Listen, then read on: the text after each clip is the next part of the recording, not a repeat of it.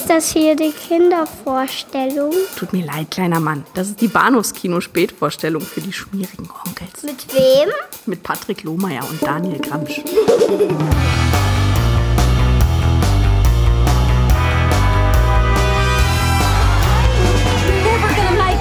And maybe you don't believe in me after all. I do believe in you. I just know you're gonna fail. Columbia Pictures presents The Epic Journey Walking to the top of a mountain ain't easy. It's a long, hard walk. But I will walk hard. of the man who became a legend. Walk hard. The Beatles want to hang out, so I'm gonna go do that. With meditation, there's no limit to what we can imagine. But I still got a dream I'm leaving you. You can take the children, but you leave me, my monkey.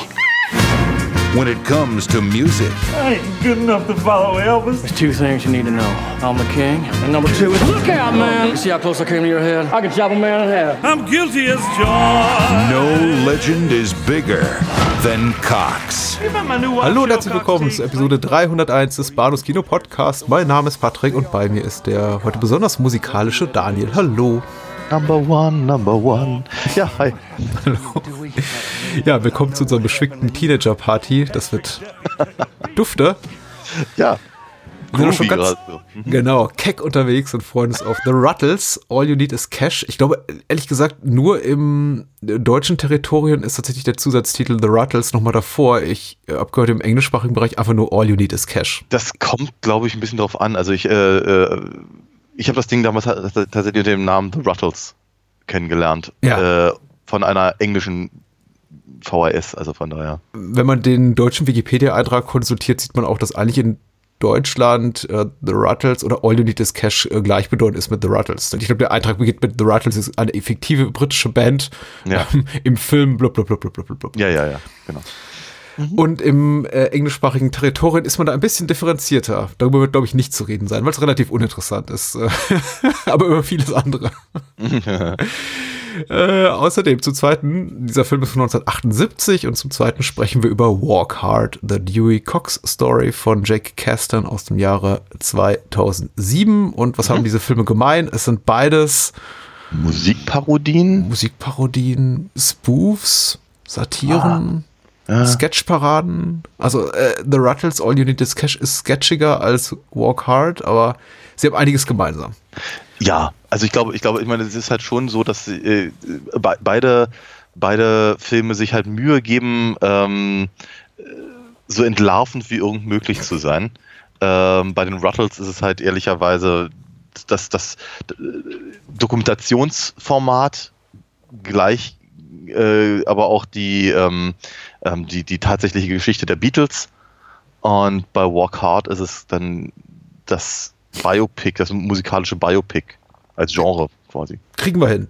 Wir Ja, finden, doch. noch. Wir, wir finden noch Ja. äh, Ja. rhetorisch zusammen und zu uns selbst, glaube ich. Wir haben schon so viel versaut, das schaffen wir auch noch. Ähm, beginnen wir mit The Ruttles, äh, zu dem ich jetzt so gar nicht so viel zu sagen habe, aber du umso mehr. Deswegen beschränke ich mich heute in meinem kleinen, eher schmalen Part an dieser Stelle auf die, auf das Vorlesen der Inhaltszusammenfassung und eben Aha. auf das äh, Nennen des Regisseurs. Das ist Eric Idle an der äh, Seite von Gary Weiss. Und äh, der Film ist aus dem Jahr 1978, eine US-britische Co-Produktion. Und die Inhaltsangabe dazu hat natürlich Moonshade geschrieben, Der Gute. der Gute. Und er schreibt, fiktive Biografie über die womöglich größte Band der Welt, The Ruttles, deren vier Mitglieder einige Parallelen zu einer tatsächlich berühmten Popband namens The Beatles aufweisen. Von den frühen Tagen in Liverpool über die ersten Erfolge im Hamburger Red Keller bis zu Ruttles Mania und dem Split der Band befragt. Ein Kommentator, auch gespielt von Eric Idle, der vier oder fünf Rollen spielt in diesem Film. Ja. Zeit- und Augenzeugen aus der Zeit der Band und die Bandmitglieder selbst. Eine Nonsens-Bio oder Bio der irgendwie bekannten Art. Alright. Okay. Na gut. Ja, der irgendwie bekannten Art referenziert wahrscheinlich This is Spinal Tap, weil das nicht zwangsläufig jetzt der originärere Film ist, aber der vielleicht bekanntere Film, der Ich hatte- diese Art von Mockumentary-Format nutzt. glaube, er, ich glaube er, äh, er, er referenziert eher, dass es sich eben wirklich sehr, sehr dicht an der, an der Biografie der Beatles ähm, entlang hang- hangelt. Oder das. Du hast da sehr viel mehr Ahnung. Und damit sind wir gleich beim Thema Ahnung Ja. haben. Ahnung haben. Ja. ja, normalerweise habe ich ja nur Meinung, aber manchmal habe ich sogar Ahnung. Ich finde das gut. Ja, äh, um es kurz zusammenzufassen, ich meinte jetzt schon im Vorgespräch mit dir, ich glaube, ich habe bei Letterbox diesem Filmtagebuch schon mal ganzes Pulver verschrieben, als ich nur äh, kommentierend schrieb, äh, Patrick plus Beatles ist wie Ochs plus Berg. Ich glaube auch mit äh, Patrick plus The Ruttles ist es ähnlich, aber was ist so deine Historie mit diesem speziellen Film Mit diesem speziellen Film. und dem ähm, Thema? Gott, ich habe so, ich habe, ich habe tatsächlich relativ viel zu erzählen zu, ähm, zu den Ruttles und da will ich logischerweise mein Pulver auch nicht verschießen. Deswegen versuche ich das so über die gesamte, gesamte Diskussion jetzt hier praktisch zu strecken. Aber angefangen, äh, ich sagte ja gerade schon, ich hatte das eben von der VHS einer alten Videokassette. Ähm, es gab ja früher in Berlin den äh, Incredibly Strange Videoladen. Mehr oder weniger, glaube ich, mit, so, so ze- zeitgleich zum Videodrom. Ja. Äh, und äh, den habe ich halt deutlich häufiger frequentiert. Und die hatten eben auch eine große Wand mit äh, Monty Python ähm, Filmen und Derivaten. Mhm. Also das heißt also, du hast dann da eben auch die Einzelfilme äh, gekriegt, was ihr Private Function und, Mhm. und äh, logischerweise Fish Called Wonder. Und, und, Erik der und- Wikinger. auch leider nicht so toll. Ja, ja, auch das, richtig. Zu dem Zeitpunkt kannte ich halt die meisten Monty Python-Filme halt auch eher auf Deutsch und ich wollte sie logischerweise auch gerne auf Englisch sehen und irgendwann hatte ich sie eben alle durch. Und dann habe ich angefangen, mich dafür zu interessieren, was haben sie denn sonst noch so gemacht. Und da war dann eben auch All You Need is Cash. Und der ist mir halt sofort direkt ins, ins, ins Gesicht gesprungen. Ich fand zu dem Zeitpunkt sowieso Eric Idle am lustigsten. Das ist heute nicht mehr ganz so. Aber ähm, wir, da, damals fand ich, fand ich das halt ganz, ganz besonders äh, reizvoll. Beatles und Eric Idle zusammen. Ähm, das, äh, und natürlich Saturday Night Live, weil äh, damit haben sie auch durchaus äh, groß geworben. Also ganz viele Sachen kamen zusammen und ich musste mir natürlich ganz dringend diese, diese ähm, äh, die Kassette ausleihen und habe mir zu Hause angeguckt und ich, ich konnte nicht mehr voll lachen. Ich bin halt wirklich kom komplett wirklich vom, von meinem, ich habe damals vor allem im Bett ferngesehen, ich bin echt äh, ra rausgerutscht. Das ist, äh, war, war, war, war, war echt super. Also dieser, dieser, dieser Film hat echt ernsthafterweise einen Nerv getroffen. Das muss so gewesen sein. Ah, lass mich mal bitte lügen. Ich schätze mal so im Jahr, weiß ich, so 93, 94 so etwa. Relativ spät, als ich den gesehen habe. Aber genau, so etwa wird es halt wohl gewesen sein. Ich habe ich hab ihn, ich habe dann logischerweise, ich habe eine, ich habe eine, eine Sicherungskopie gezogen, wie man das so, wie man das so sagt. Natürlich. Äh, und habe die dann ehrlicherweise jedem gezeigt, der es nicht wissen wollte. Ähm, mit sehr unterschiedlichen ähm, Reaktionen. Manche fanden es komisch, manche nicht so. Äh, meine, meine, meine beste Freundin fand das halt auch zum, zum Viren komisch. Äh, entsprechend häufig haben wir uns den dann gemeinsam angeguckt. Also der war halt irgendwie ähm, über einen relativ langen Zeitraum in einer sehr prägenden Phase irgendwie immer da. Und äh, letztlich fand ich den halt so, so toll, dass ich dann mir, äh, ich habe auch durch Zufall habe ich den, den Soundtrack bei WOM damals Mhm. noch, World of Music WOM am Kudamm, äh, habe ich, hab ich diesen Soundtrack entdeckt viel, für viel zu viel Geld, weil Import, äh, mitgenommen und Unsere Hörer kratzen jetzt ganz entgeistert am Kopf. Videokassetten, Ja. Sicherungskopien, CD-Läden, Ja. Beatles. ich sag ja, Ja. ich bin so alt, aber alt werden ist nichts für Schwächlinge. Genau, jedenfalls, äh, Herzlichen Glückwunsch übrigens. Das Ja, ist halt so genau. eine Art, diese, diese Filme waren ein verspätetes Geburtstagsgeschenk. So, so, so, so habe ich es auch äh, aufgenommen, ja. Genau, jedenfalls aber äh, zur etwa gleichen Zeit, wie ich das alles kennenlernte, gaben äh, die Ruttles, oder vielmehr vor allem halt Neil Innes, äh, gab halt eine, eine, eine neue Platte raus, ähm, die ich dann auch relativ schnell, ich glaube, die musste ich aber bestellen und die war noch teurer. Die ist aber auch klasse. Anthology heißt die, die halt etwa zur gleichen Zeit das, das parodierte, was halt die Beatles mit, nee, Archaeology heißt die, die parodiert das, was, was die Beatles mit Anthology gemacht haben. Ja. Genau. Ja. Das ist, das ist so, sagen wir mal, meine, der, der, so die Initialzündung für, für meine Ruttles Mania. Ich habe keine besonders äh, innige Beziehung zu dem Film. Ich habe, ich habe ihn zuvor gesehen, was ich glaube auch mit der Grund war, und ich hoffe, du nimmst mir das nicht zu übel, dass ich lange Zeit sagte, du hast den Film relativ früh an mich herangetragen, innerhalb dieses Podcast-Projekts, und ich sagte immer wieder so, ja, ja, das ist okay. Bin ich so richtig heiß drauf? Hm? Mm. Also habe keine innige Liebe für den Film, sondern ihn nur so als wahrgenommen, als auch war, war ganz unterhaltsam, ich irgendwann im dritten auch mal gesehen. Habe ihn jetzt auch, äh, aber das wahrscheinlich nicht mal so richtig konzentriert. Ja, vielleicht war es jetzt auch einfach an der Zeit, ihn nochmal zu sehen. Deswegen meine äh, Geschichte mit ihm sehr viel kürzer und spektakulärer, jetzt glaube ich zum zweiten Mal in meinem Leben gesehen. Und ich kann nicht sagen, soweit ich mich erinnern kann, dass sich mein Eindruck wesentlich geändert hat zum Hm. ersten Mal. Das mag einfach erstmal an meiner mangelnden Affinität zur Musik der Beatles, aber auch der Persönlichkeiten, also dieser vier Musiker liegen. Also das ist ja auch der, der, maßgebliche Unterschied, um es mal anders aufzurollen, weil ich jetzt gerade glaube ich keinen richtig guten Ansatz finde. Der maßgebliche Unterschied zu Walk Hard, äh, für den man wenig Bindung braucht zu Johnny Cash, zu Buddy Holly, zu Roy Orbison und all den Figuren, die eben Walk Hard quasi so parodiert in dem Sinne, dass er sie alle in dieser Figur von Dewey Cox vereint. Also Ja. äh, man muss da nicht als äh, Roy Orbison oder Johnny Cash Fan reingehen, um zu sagen, ha, das ist aber ganz schön lustig, weil Mhm. der, der, der all diese Spitzen auf tatsächliche Lebensereignisse dieser dieser dieser nicht Ja. fiktiven Figur, Ja. während eben bei es bei The Ruttles sehr sehr wichtig ist oder zumindest glaube ich auch für das Vergnügen Hm. nicht nicht unwesentlich schon okay. die inhaltlichen Referenzen zu schnallen, um es mal verkürzt Ja. zu sagen. Okay, kann ich, ja, ja, gehe geh, geh ich bedingt mit? Äh, Darf ich ein Beispiel nennen? Um, um Ja, hau rein. Die, dann dann kannst du es auch gerne entkräften. Ja. Wenn es so allein um die Songs geht.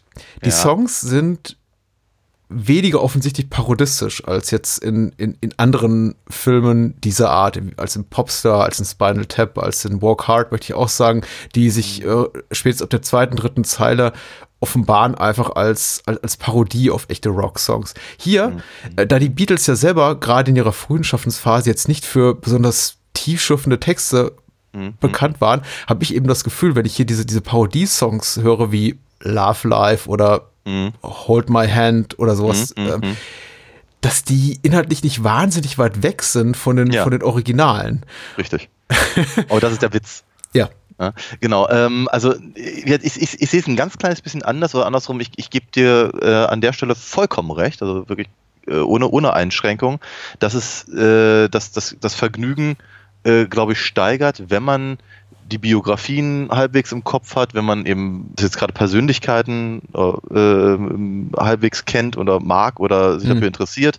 Also wenn, man ein gewisses Vorwissen über die Beatles mitbringt, äh, ist das, glaube ich, schon halt um, um, um einige Klassen lustiger oder, oder auf jeden Fall hat das einfach ein bisschen, bisschen Mehrwert. Also soweit ja. Ähm, der, das Parodistische, ich glaube, es ist einfach eine, äh, ich, ich würde ich würd einfach sehr un ungerne in die, in die direkte, einen direkten Vergleich mit Walk Hard gehen, weil ich glaube, der bringt nichts. Ähm, Da gebe ich dir auch vollkommen recht. Ich habe es auch in dem Moment schon bereut, indem ich es geäußert ja, habe. es ist, ein, es, ist ein ganz, es ist ein ganz anderer Humor, also komplett anderer Humor. Ähm, er zieht, jetzt, äh, die, Rut, äh, die Ruttles ziehen ihren Humor eben nicht daraus, jetzt was brachial, was Brachiales zu machen, sondern im Prinzip die äh, zu entlarven. Ja. Also im, im genau das, was du gerade sagtest, eben zu sagen, äh, ja, das sind die, die gerade die Frühphase der Beatles ist eben sind, sind, sind einfache Melodien, einfache Griffe, einfache Texte, vielleicht, vielleicht verhältnismäßig schwungvoll äh, präsentiert und irgendwie den Nerv der Zeit treffend, aber ähm, natürlich äh, blöde Pop-Songs für dusselige Teenies. Mhm. Und da, äh, nicht, nichts anderes sagt der Film, indem er eben im Prinzip die im Prinzip das, das, das gleiche in grün macht und eben nicht I wanna hold your hand, sondern hold my hand, yeah, yeah macht. Mhm. Ähm, und ihn und dann halt hier ähm, Melvin Hall, so heißt der, der Reporter übrigens, also spätestens ab dem zweiten Film, äh, dann eben sagt irgendwie, dass die, dass die erste Platte 20 Minuten dauerte, um aufgenommen zu werden und äh, die zweite Platte sogar noch länger. Mhm. Das ist, das ist halt aber die, die, die Humorebene, auf der sich eben die, die Ruttles praktisch bewegen. Ähm, und ich glaube, dass, sagen wir mal, diese, diese, diese Spitzfindigkeiten durchaus funktionieren, äh, wenn man eben nicht komplett kompletter Beatles-Fan ist, sondern einfach nur die, also es funktioniert auch dann sicherlich noch ein bisschen besser, wenn man halt zumindest Eckpunkte und Eckdaten kennt oder zumindest schon mal das Sgt. Peppers Album gesehen hat Ja. ähm, und weiß, warum die ja so komische Kostüme tragen. Aber es, es sind eben auch sind eben auch verschiedene blöde Sprüche drin und und und äh, sehr sehr, sehr zitierfreudige Sachen, wie ich finde. Ich freue mich immer wieder über den Spruch: äh, He went to see every producer in London and was shown the door. Hm. He asked to see my door, but I wouldn't show it to him. Finde ich zum Beispiel sehr komisch. Ich mag so eine Sprüche. Ähm, oder natürlich mein, mein absoluter Favorit: They were shocked and stunned. Well, we are shocked and stunned. Very stunned. Das ist großartig. Das ist, ähm, genau. Ich, ich, ich glaube nicht, dass man wirklich als, als, als Beatles-Fan den Film sehen muss. Das war Punkt. Einer der ersten Gedanken, die ich hatte, als der Film, also erstmal als ich nur die Eckdaten des Films las, äh, bevor ich ihn überhaupt wiedergesehen hatte, war tatsächlich 78, Mhm. wirklich. Ähm, musste unweigerlich an, Mhm. das ist jetzt, das, das passiert glaube ich auch nur Menschen, die viel zu viele Filme gucken, unweigerlich an Milos Formans filmische Adaption von Herr denken. Weil da Okay. eben auch, die, begleitet immer so der Vorwurf, ja, der Film kommt eigentlich zehn Jahre zu spät. Das ist ein super Musical. Aber das ist ein Musical aus den späten 60ern. Ja. Das ist, wieso kommt, nachdem äh, Herr am, am Broadway 68, 69 riesige Erf- Erfolge feierte, jemand zehn Jahre später und sagt, so, und jetzt gibt's das auch als Film. Und ich frage mich eben, wieso macht 78 jemand einen Beatles-Parodiefilm? Weil es nicht mehr wehtat. Ja. Ganz einfach. Es ist einfach, es ist ein ganz, ganz, ganz klarer Punkt. Äh, 78, also ganz abgesehen davon, dass die Ruttles ja einen, Vorlauf hatten von mindestens drei Jahren, Mhm. bevor der Film gekommen ist, ähm, ist es aber natürlich schon so, die, ähm, die, die Trennung der Beatles hat eben ein, gro ein großes Loch gerissen in die, in die, in die, in die Pop-Szene und, und auch in die Popkultur. Das war, das war eine, eine, eine schwierige Sache. Die äh, einzelnen Beatles selber haben halt äh, versucht, sich davon dann sehr schnell frei zu schwimmen und was Eigenes zu machen, mit mehr oder weniger Erfolg. Zwischenzeitlich kamen ja hier die Past Masters auch raus, also die, ähm, die, äh, die Single-Lieder der Beatles, die eben nicht auf, auf Schallplatten äh, sonst, also auf Alben erschienen sind. Die Leute kamen irgendwie langsam damit klar, dass die Beatles eben nicht mehr da waren. Dass aber die einzelnen Beatles sehr wohl Musik machten und äh, eben auch andere Dinge zu sagen hatten, also teilweise zumindest. Ja. Ähm, also was ich, ich, ich bin mir nicht ganz genau sicher, aber ich glaube, das berühmte Playboy-Interview mit äh, John Lennon und auch in gewisser Weise Yoko Ono war auch etwa zu dem Zeitpunkt. Das heißt also, das Interesse daran war eben auch wieder da. Ähm, ja, George Harrison hatte, hatte äh, relativ viel Erfolg äh, auf anderen Ebenen äh, mit dem mit, mit äh, All Things Must Pass und mit äh, dem Concert for Bangladesh und die, die ähm, Handmade-Films, die standen ja auch schon mehr oder weniger in den Startlöchern Richtig, ja. und so und naja, Paul McCartney, die Wings waren, waren durchaus großes Ding. Also auf jeden Fall die Zeit war tatsächlich durchaus reif für eine Parodie, die eben nicht pietätlos wirkt und die sich eben ge- ge- genau der Sachen praktisch annimmt, die eben einfach auch Paro also parodiewert sind an den Beatles. Ja. Das ganze Ding Hm. basiert ja auf einem ganz kurzen kleinen Sketch. Eric Idle hatte zusammen mit Ne- Neil Innes auch nach dem Ende von Monty Python eine äh, verhältnismäßig kurzlebige Fernsehsendung namens Rutland Weekend äh, Television. Mhm. Geräte sich so ein bisschen so wie ein, wie ein, wie eine Art Regionalprogramm für, für die Rutland, äh, für, für, ein, äh, ja, für, für, einen, für, einen, für einen Bereich namens Rutland. Äh, und alles, alles, was sie da, da taten, hatte dann irgendwie was mit Rut im Namen. Ents entsprechend gab es dann halt irgendwann auch eine, eine, eine Popband aus Rutland äh, und das waren dann halt die Ruttles. Und es gab halt eine mini, mini kleine Parodie von, ähm, ich glaube, es ist tatsächlich, äh, ähm, ich glaube, I Must Be in Love Ja. war es, glaube ich. Genau, und das, das, das Ding haben sie halt, haben sie halt bei, bei, bei der kurzen Fernsehserie haben sie es halt mal gezeigt, war ein, ein großer Erfolg, dieser kleine Sketch, weil eben die Musik funktionierte halt, meine, sie klickt halt einfach nach den Beatles und äh, Eric Idle und Neil Innes funktionieren halt gut als McCartney und Lennon. Und als dann, ähm, als dann Er- Eric Idle eingeladen wurde, um Saturday Night Live zu präsentieren, hat er eben so ein paar Sketche halt aus seiner, aus seinem, aus seinem Fernsehprogramm so, so im Koffer gehabt quasi. So, hat das gezeigt. Und wiederum, die, die, die Ruttles kamen halt besonders gut an. Ähm, und Lorne Michaels hatte dann halt gesagt, äh, das wäre eine, eine, eine, eine, eine klasse Idee, das halt eben nicht nur bei diesen fünf Minuten da zu lassen, sondern halt praktisch eine ganze Mockumentary praktisch draus zu machen. Hat dann eben äh, das, das Saturday Night Live Gate quasi zusammengeklaubt, hat dann noch seine eigenen Leute reinge, reingeschleust. Ich meine, Mhm. G- äh, Gilda Redner ist mit dabei, Bill Murray, äh, John Belushi, Dan Aykroyd. Habe ich noch jemanden vergessen? Hm, Ich glaube, das war's. Also Ja, zumindest von den SNL-Leuten, ja. Genau, und hat dann, hat dann eben im Prinzip mehr oder weniger ihn losgeschickt und, oder die beiden losgeschickt und gesagt, mach, mach, mal- mach mal ein großes Ding draus. Zwischenzeitlich war, war dann ähm, Neil Innes nochmal bei Saturday Night Live und hat äh, im Prinzip eine, eine, eine aktuelle Parodie von John Lennon gegeben mit, mit, mit weißen Flügel und, und, und, und langem, lang, langen Haaren und so und äh, hat halt Cheese and Onions gesungen, was wohl nicht nur ein großer Erfolg halt innerhalb der, der, der, der Comedy-Show war, sondern auch und äh, äh, zeitweilig auf Bootlegs auftauchte, als Ja. angeblicher John Lennon-Song. Ja.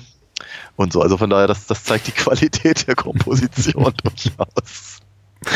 Genau. So, und äh, auf, auf die Art und Weise kam das dann halt praktisch zu, zu, dem, zu dem Film, äh, an dem ja auch äh, George Harrison selber ja beteiligt war. Ja, ich meine, 78 ist es auch nicht dafür zu spät, um den Film, glaube ich, noch als lustiger wahrzunehmen, als ich es heute tue, einfach weil ich einfach historisch so weit entrückt bin von dem Thema und auch interessenseitig, dass ich einfach vieles, glaube ich, was der Film referenziert hier gar nicht verstehe. Ich weiß zwar grob um den Kontext, in dem sich hab die, die, die Gags oder diese, diese Parodien, diese kleinen Sketche auch in dem Film bewegen, zum Beispiel jetzt hier das, äh, die Tragical History Tour, eine Parodie ist auf die Magical History Tour, das ist das Album und ich glaube auch der, der Film dazu, die ja beide auch als bitte künstlerischer Flop so gewertet werden im, im Schaffen Ja. der Beatles. Interessanterweise- ich habe es eben selber nie gesehen. Ich habe das Original Ja. nie gesehen. Ah, und dann sitze ich eben davor und denke mir, ja, das ist wahrscheinlich alles amüsant. Aber Mhm. wenn man das Original kennt, aber das, was ich sehe, Mhm. könnte auch eben mit den echten Beatles und nicht Eric Idle und Kollegen hier vor der Kamera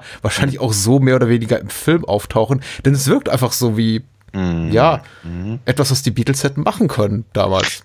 Richtig, richtig, tatsächlich. Also da, ähm, da auch da an der Stelle gebe ich dir recht, in dem Moment, in dem der Film versucht, äh, Szenen nachzustellen oder, oder äh, zu referenzieren, ist vielleicht das bessere Wort, äh, das du ja auch gerade verwendet hast, ist er nicht sehr komisch in sich selbst, sondern wirklich nur in der Referenz oder in dem, in dem, oder das halt, was ich gerade als entlarvend bezeichnet habe. Mhm. Also bestenfalls tatsächlich. Aber in, in manchen Fällen ist da eben offenkundig eine, eine Menge Liebe drin, aber das ist auch etwas, was mich tatsächlich am, als allererstes an diesem Film so unglaublich begeistert hat. Dass eben verdammt nochmal diese Aufnahmen so aussehen wie eben in den jeweiligen, also was ich, wenn, wenn, wenn sie dann eben A Hard Day's Night parodieren, dann sieht das eben verdammt nochmal aus wie eine Szene aus A Hard Day's Night, inklusive dem Filmgrain und allem. Ähm, wenn, wenn sie Ouch bzw. Help äh, machen, andersrum. Ja, ja, das ist ja lustig. Ouch, ja, ja. Äh, dann, dann, dann, aber es sieht, ist, ich meine, ganz abgesehen davon, dass sie eben sich offenkundig die Schweiz nicht leisten konnten und, äh, und sie dann halt wie eine weiß angestrichene, keine Ahnung, Auffahrt runter, runterfahren mit ihren Skiern. Ihre Hamburger Phase fand ich echt besonders schön. Also das ist Ja. auch durchaus reizvoll, ja. Aber auf, auf jeden Fall, also es, es, es sieht eben wirklich alles genauso aus. Und auch, auch, das, auch das Filmmaterial der Tragical History Tour sieht eben natürlich aus wie die Magical History Tour, in der im Übrigen Neil Innes drin ist. Neil, Neil Innes ist mit seiner Bonzo Dog Duda Band, die immer so als, als, als musikalische Variante von Monty Python gehandelt wurden, sie, haben, haben sie einen kurzen Auftritt in Magical Mystery Tour von den Beatles. Und Paul McCartney hat ihren größten Hit tatsächlich produziert. Also es, es gibt, es gibt halt ge- sehr, sehr viele Überschneidungen und oder, oder Bekanntschaften, möchte ich es mal nennen. Meine, Michael Palin zum Beispiel erzählt in seinen, in seinen Tagebüchern auch äh, von, von irgendwelchen Partys bei George Harrison, in denen Harrison dann irgendwie für zwei Stunden die, äh, die Party verlassen hat, um äh, Indian Takeaway zu holen. und so. Also, ja, also die, man, man, man kannte sich und man mochte sich eben offenkundig und hat eben äh, da viel, viel Spaß dran, dran gehabt, eben das, das nachzustellen und aber eben auch ad absurdum zu führen. Siehe zum Beispiel eben die, die, äh, die, die Musik, die die Ruttles unter dem Einfluss von Tee machen. Ja, Sehr, sehr, ich finde es ich find's sehr, sehr komisch. ich sehr, fand die Gags so ein bisschen zahnlos. Ich find, ich find, ja. Vielleicht heutzutage. Ich fand ihn damals, damals fand ich ihn wirklich sehr, sehr komisch. Außerdem Mhm. finde ich, es ist so großartig, wenn, wenn, wenn Eric Idle da eben, eben in diesem, in, in dieser, in dieser Paul McCartney-Phase mit der schlechten Frisur und so und dem, diesem Mhm. komischen Anzug steht und, und dann an, an seinen Fingern nestelt und, und sagt irgendwie, ja, ich, gebe ich gebe es zu, ich, wir, wir, wir, haben, wir, haben, wir, wir trinken Tee, viel Tee, in, Indien, in, äh, äh, indischen Tee. And Biscuits. ich finde das, so, das so süß. Ich finde das einfach total, total süß und lustig. Und das funktioniert eben als, als Gag hm. ohne eben den Hintergrund. Mit dem Hintergrund des, des, des tatsächlichen Interviews, das Paul McCartney zu, zu Marihuana äh, äh, gegeben hat, funktioniert es besser. Ja, auf jeden Fall. Ja, äh, greift bei mir nicht so. Ich hätte es mir einfach ein bisschen bissiger gewünscht. Das ist, ich, ich bin hin und her gerissen. Einige Gags funktionieren für mich natürlich sehr, sehr gut und ich muss, möchte sagen, wenn sie ein bisschen schärfer sind und auch ins offensichtlich Absurdere gehen, funktionieren sie für mich besser. Mit einer entscheidenden Ausnahme, die möchte ich gleich erwähnen. Aber grundsätzlich ist es ja natürlich jetzt auch nicht so, dass ich den Film nicht komisch fand und davor saß mit versteinertem Gesicht und dachte, ha, der Daniel mal wieder mit seinen Filmchen. Ähm, es, gibt, es gibt sehr, sehr schöne Momente in dem Film, die mir unglaublich viel Spaß gemacht haben. Ich finde hier überhaupt Eric Idle als Re Re Reporter hervorragend, der ab den Film auch so ein bisschen gibt wie, ja, der, der einzige eigentlich ist, der dem Film sowas gibt wie, wie einen äh, roten Faden und eben auch eine, auch eine Stimme, eine unabhängig kommentierende Stimme.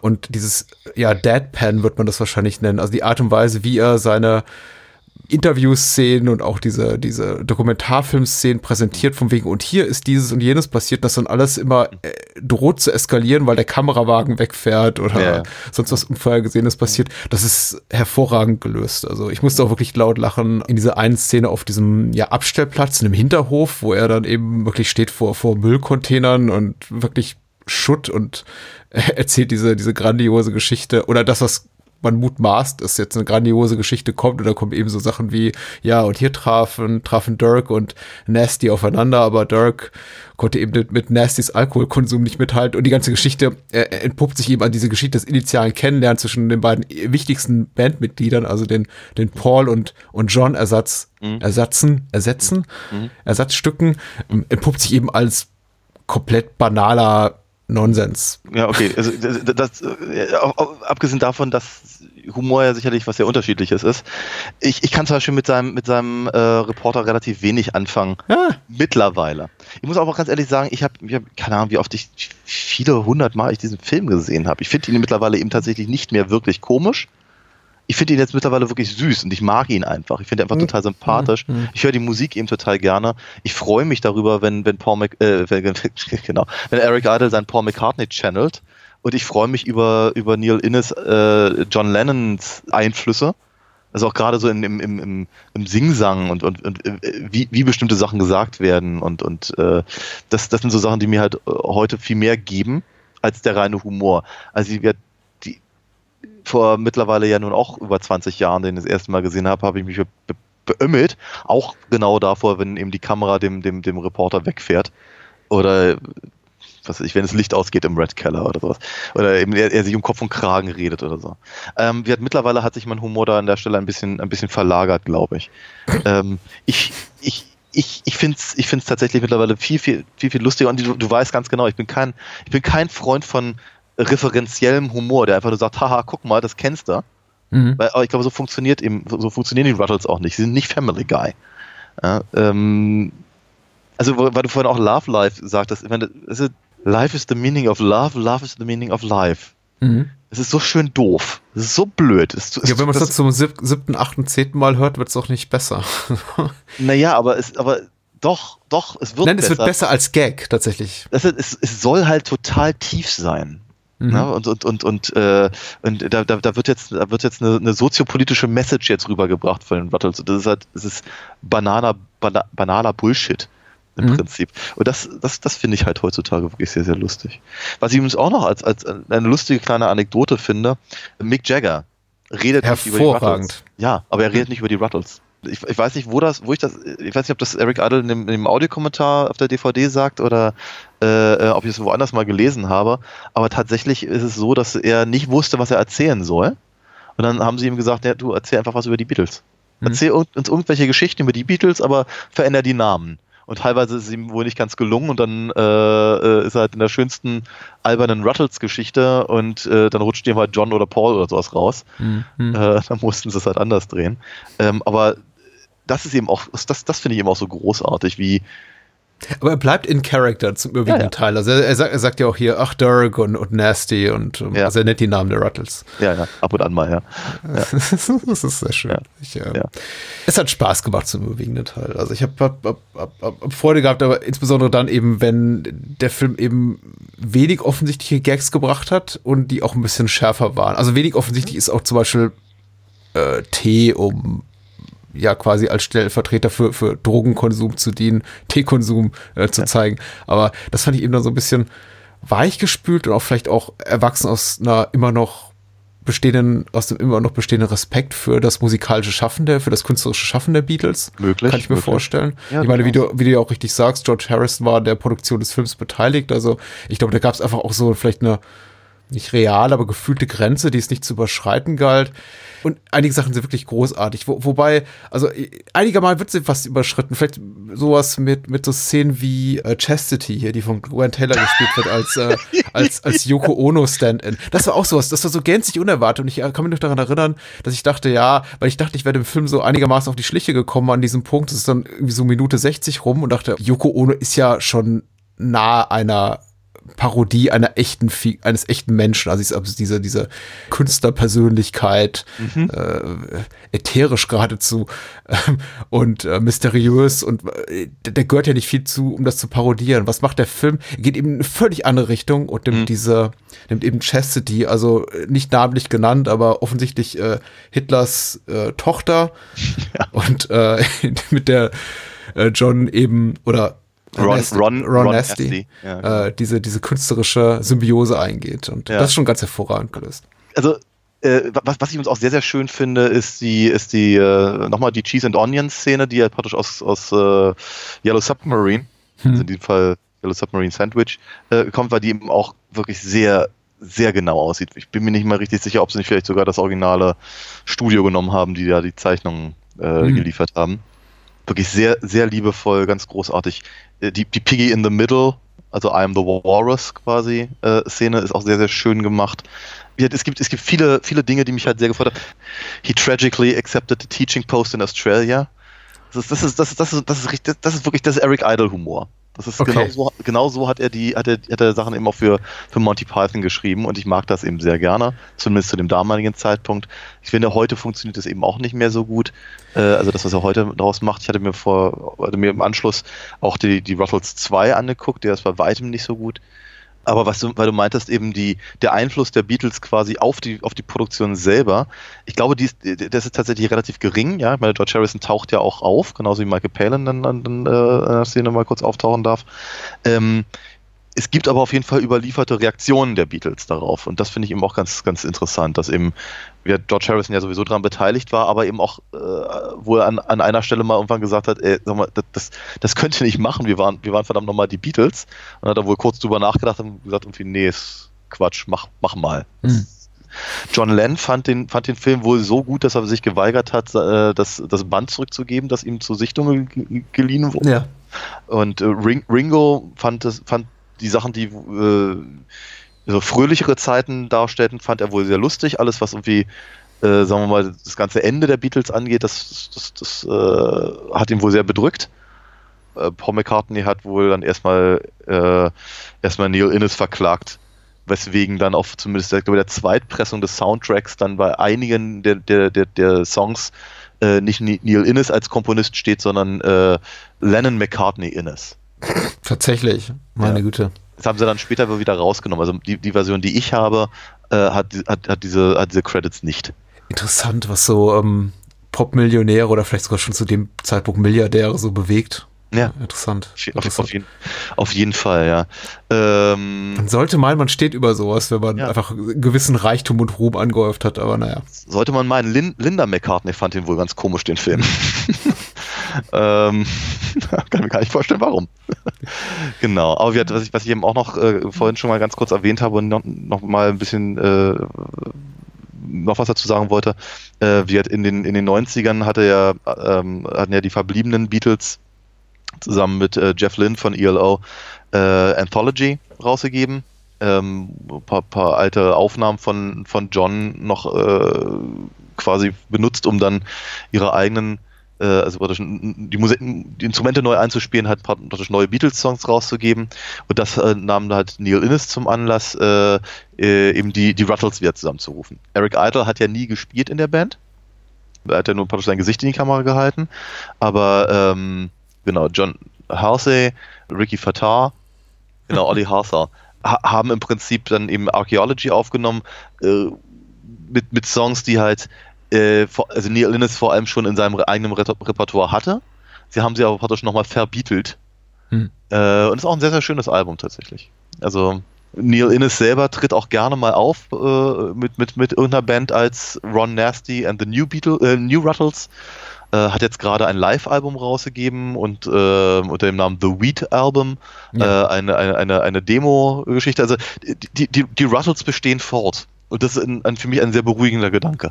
A, a living legend. Mhm. A legend that will live long after other living legends have died.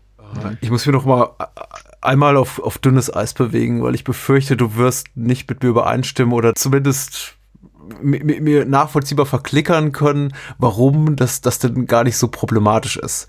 Diese Brian Epstein-Parodie.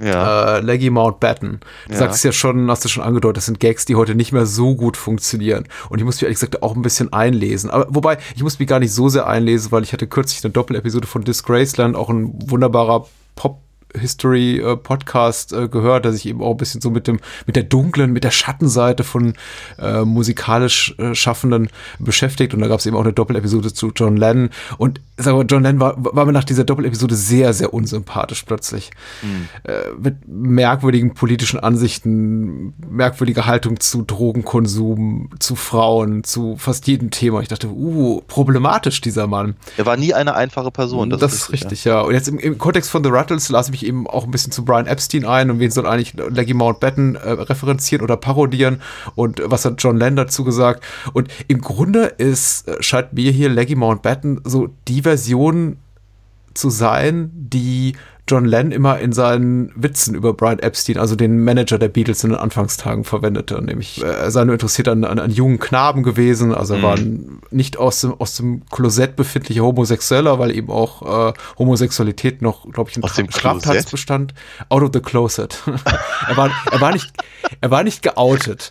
Ein nicht geouteter Homosexueller, der sich eben als äh, Musikmanager verdingte, sehr erfolgreich, Ja. aber äh, eben jeder um ihn herum wusste um seine sexuelle Ausrichtung, bloß Ja. äh, öffentlich sagen durfte es eben keiner, nur John Lennon durfte Witze drüber machen Mhm. und genau dieser, äh, darauf spielt eben The Rattles noch und Löcher an Mhm. und am Anfang noch, ich finde fast schon in so einer, in so einer transgressiv, ah, also fast schon unbequem, konfrontativ, aber in seiner Härte auch irgendwie witzigen oder brachial witzigen Art und Weise, dass ich dachte, oha, wow, Witz über Pädophilie in diesem Film.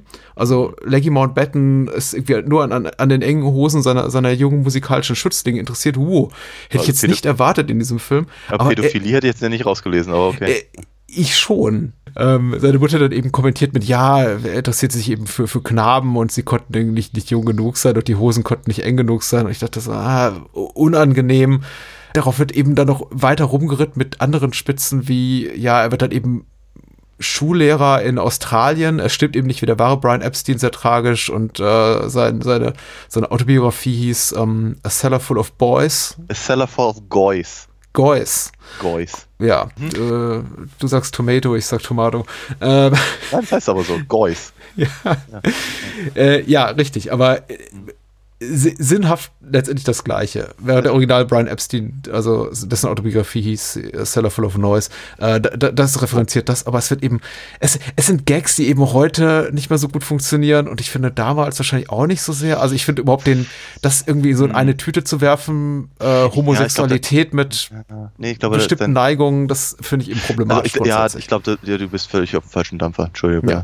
Also der, der, der, der Witz, also zum, okay, äh, erstens, Pädophilie habe ich da ehrlicherweise in den vergangenen 20 Jahren, die ich diesen Film nun kenne, noch nicht ein einziges Mal da auch oder ansatzweise draus gelesen. Junge, junge Männer in engen Hosen, ja. Das heißt, der, der, der, der, der Witz bezieht sich aber hierbei auf mehreren Ebenen. Erstens natürlich die Homosexualität von Brian Epstein. Ja, sicherlich. Äh, zum anderen aber eben auch die Mode, die eben nun mal genau so aussah. Es ist, es ist tatsächlich ein Fakt, dass eben die Hosen der, der, der Beatniks halt in, enorm eng waren. Ich meine, nicht, nicht, man denke nur mal kurz an diese, diese alte Levi's-Werbung, wenn der sich da in die, in die, in die äh, Wanne legt, damit die Jeans noch enger sind. Also das, das ist durchaus ein Punkt, dass sie halt auch immer wieder auf diesen, auf diesen Hosen rumreiten. Das machen sie ja vielfach, nicht nur halt im Zusammenhang mit, mit Leggy Mountbatten, zeigt eben, also es ist eben auch eine, eine ganz dringende Parodie oder Bezug halt auf die, auf die Zeit und auf die Mode damals. Und auch ehrlicherweise auf das Talent der Ruttles. Weil sie ja immer wieder be betonen, ist, nein, es war nicht die Musik, es war nicht, es, es war nicht ihr Talent und es war nicht ihre, ihre, äh, ihr Elan auf der Bühne. Nein, es ist nur, weil sie halt enge Hosen anhatten. ähm, das heißt also praktisch der, ich glaube, ich glaube tatsächlich, dass der, dass der Witz gar nicht so scharf ist, wie du ihn wahrnimmst. Okay. Wobei ich durchaus, klar, ich meine, deine Argumentation ist ja richtig. Ich kann, ich kann, ich kann das nachvollziehen. Ähm, und äh, wenn, wenn du das da rausliest, dann äh, ist das, hat das bestimmt auch alles äh, Hand und Fuß. Oder enge Hosen. Aber ähm, ich, glaub, ich glaube nicht, dass das tatsächlich so bösartig ist, wie, äh, wie vermutet.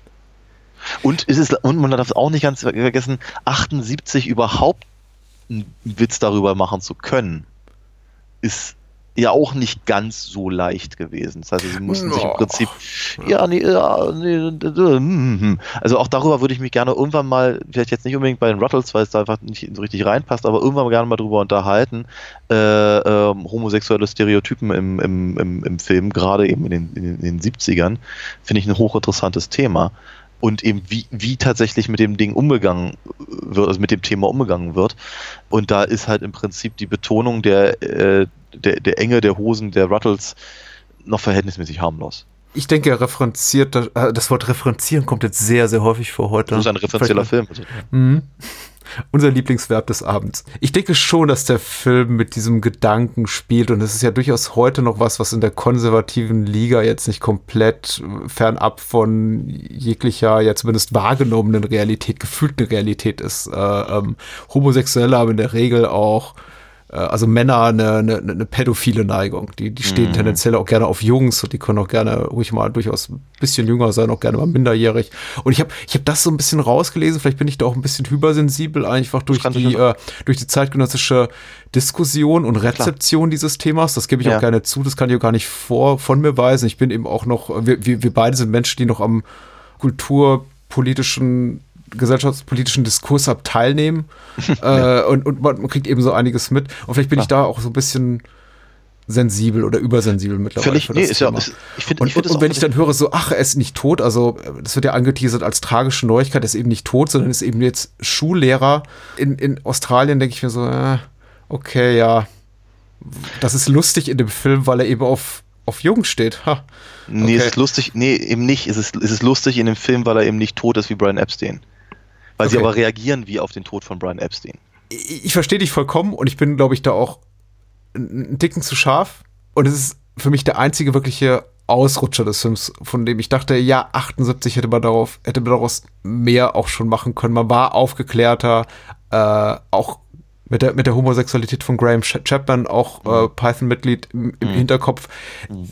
Hätte, hätten Menschen eben wie, wie, wie Idle und Innes und, und, und mhm. Wise, äh, der Co-Regisseur, vielleicht ein mhm. bisschen einfach cooler mit umgehen können oder ja, Aber vielleicht fand also, Graham Chapman das auch lustig. Ich, gehe mal stark davon aus, dass er das sehr, sehr lustig fand, weil äh, meine, Leggy Mountbatten ist ja eben vor allem, so, so wie er dargestellt wird, hat er ja mit, mit Brian Epstein überhaupt nichts gemein. Mein Brian Epstein war ein, das ist richtig, war, ne? war, war, war, ein relativ, relativ hübscher junger Mann, der äh, ähm, sehr, sehr, sehr, sehr dashing war. Und ja, er, er sieht eher aus wie John Cleese in The Ministry of Silly Walks. Ne? Auf jeden ja. Fall, genau. Ich meine, er ist, er ist im Prinzip eine Autoritätsfigur, über die sich an der Stelle lustig gemacht wird. Ne? Und äh, das ist, also vielleicht, also, wenn wir an dem Punkt sind, ist das, glaube ich, eher das, was mich vielleicht ein bisschen stört, weil ich da, äh, weil ich eben denke, da hätten sie, also an, an anderen Stellen sind sie halt, sind sie halt sehr spezifisch. Spezifisch, genau, und an, an, an anderen dann eben wiederum nicht. Ja, und ähm, da frage ich mich eben manchmal so ein kleines bisschen, ob sie, ob sie da, ob, ob da irgendwie Zeitdruck war oder ob sie da einfach keine bessere Idee hatten ich finde ich finde auch zum Beispiel, also ich glaube, das ist, das ist so ein bisschen das, was ich äh, auch, auch damals schon fand. Ich fand immer schon das Ende seltsam. Hm. Gut, nur 78 war halt logischerweise noch nicht abzusehen, dass äh, John Lennon fünf Jahre später erschossen werden würde. Dass, dass, dass sie eben, dass eben äh, Dirk, Dirk McQuigley, was übrigens ein großartiger Name ist, Dirk ja. McQuigley halt äh, The Punk Floyd macht ich, ich finde es ganz witzig, wenn Eric Idle mit dieser überdimensionierten äh, Nadel durch den Kopf rumläuft, aber äh, ich, ich, hätte, ich, hätte halt gedacht, okay, warum, warum, warum dann keine richtige Wings-Parodie? Also was, was, was, was, also war das, ist, ist Ihnen dazu nichts eingefallen? Weil die Wings waren echt scheiße. Also wirklich echt scheiße. Ja, die Wings sind echt scheiße. Ein, ein, ein äh, guter Bond-Song. Ja. Live and Let Die? Ja, ja, für jedes Live and Let Die haben sie einen Mall of Kintyre gemacht. Also von daher. ähm, äh, also mit den Wings kann ich gar nichts anfangen. Ähm, und, äh, und eben aus, aus, aus äh, Stick O'Hara, George Harrison, Ja. halt eine, eine, eine äh, äh, Stewardess für Air India zu machen. Das, das, das, das, ist, ein, das ist ja Monty Python. Aber ich finde es. Also vi- vielleicht an der Stelle noch, noch äh, Ich habe den Gag nicht begriffen. Steht da irgendwas hinter oder ist es einfach die, die Pythonsche Beliebigkeit so? Ja, es ist eine, genau, es ist eine Okay. Beliebigkeit und halt natürlich, aber ich meine, die Tatsache, dass halt äh, äh, Ricky Fattar, ich glaube seines Zeichens von den Beach Boys, wenn ich mich nicht irre, Beach Boys? Ich glaube ja. Ähm, Auf jeden Fall auch Musiker Ein im echten. Leben und ein sehr guter. ja, genau, auf jeden Fall, aber eben äh, ein, ein, ein Inder ist und George Harrison halt immer so ein, so ein, so ein Fable hatte für Indien und indische Musik und ah, ich finde ich finde übrigens äh, den, den, ähm, die, äh, die, die, diese, diese Selbstfindungsgeschichte in, äh, mit, dem, mit diesem, diesem Trenchcoat-Träger finde ich immer auch sehr komisch. Äh. Ähm, genau, nee, aber ja, ansonsten ist es halt total beliebig. Und eben John, John, John Lennons äh, Figur, Ron Nasty, dann halt irgendwie als verbitterter alter Mann im Rollstuhl. Ich weiß nicht, also ich, da, da, da, da hätte ich mir tatsächlich ein bisschen, da hätte ich mir einfach ein bisschen mehr vorgestellt. Einfach ein bisschen, ja. An, Ich fand das Bild sehr lustig, also mir hat es sehr gut gefallen. Ich musste, ich musste sagen, am lautesten habe ich tatsächlich in, äh, bei, bei, bei Dirk und al- als Punk gelacht und äh, Nasty als, als äh, verbitterter alter Mann. Ja. Ähm, dass Barry spätes Ja, Glück finden würde als, als Friseur, Ja. war ja abzusehen. Das wird ja auch vorher bereits im Film äh, angesprochen, dass, sie, dass das ein großer Traum ist. Insofern. Ja. Richtig. Genau. Äh, ansonsten, was ich auch sagen muss, ich meine, wir hatten damals, also meine, meine, Begeisterung für die Beatles fing halt in der Schule an, weil wir hatten einen, einen ähm, Musiklehrer, der äh, das in irgendeinem der Semester mal durchgenommen hat. Der hat Hm. im Prinzip, irgendwie, ich glaube, die mehr oder weniger die Past Masters oder, oder die das blaue oder rote äh, Doppelalbum oder so hat er irgendwie zur Grundlage genommen und uns hat die Geschichte der Beatles zu erzählen und die, die Songs zu analysieren und eben auch tatsächlich ihm zu zeigen, wie von äh, I Wanna Hold Your Hand äh, es dann irgendwann zu Strawberry Fields halt äh, wurde. Und im Zuge dessen hat, hat er uns eben auch eine Dokumentation gezeigt. Ich glaube damals auf Deutsch synchronisiert von Uwe Friedrichsen. Mhm. Also ich erinnerte mich, halt, äh, als, als ich eben die Ruttles das erste Mal sah, erinnerte ich mich halt sofort an diese Dokumentation. Und dachte mir, die ist, das ist so auf den Punkt. Einfach die Art und Weise, wie eine solche Dokumentation läuft, wie halt dann diese, diese einzelnen kleinen Filmausschnitte und Vignetten aus irgendwelchen Wochenschau-Sachen und aus den Filmen und, und von, von Konzerten gezeigt wird, mit halt einer, einer Stimme, die darüber erzählt, was halt drum- drumherum passiert und so. Also ich finde eben einfach die Machart äh, eben auch sehr, sehr, sehr, sehr gut getroffen. Ich habe dem nichts mehr hinzuzufügen. Ich, äh, ich kann komplett nachvollziehen, warum man den Film mag, aber ich stehe so ein bisschen weit weg davon. Und Okay. gucke von aus, aus der Ferne drauf und denke mir, ja, ich glaube, wäre ich Beatles-Fan, wäre das ein, ein von mir heißgeliebter Film, aber so kann es niemals sein. Und dann fliege ich eben nur auf die, auf die offensichtlichen Gags, die auch für, für mich äh, als Nicht-Fan konsumierbar sind. Wie, Ja. Ich glaube, mein liebster Gag ist tatsächlich der, einer der plattesten und einfachsten. Das ist die We are bigger than Jesus äh, Zitat äh, Parodie mit äh, We are bigger than God und Ja. äh, der Richtigstellung dann, dass äh, Nasty tatsächlich sagte, nein, nein, er wurde missverstanden. Das ist nicht, äh, er sagte nicht We are bigger than God, We are bigger than Rod. Rod Stewart, was ja auch der Wahrheit entspricht, dass da, Ja. der Rod Stewart doch noch Jahre vor seinem großen Durchbruch stand zu dem damaligen Zeitpunkt. Äh, Witze nachzuerzählen ist niemals besonders lustig. Ich habe es jetzt trotzdem gemacht, aber Ja, äh, ich habe es auch nur mehrmals deswegen, gemacht. weil ich die Szene tatsächlich ganz amüsant fand.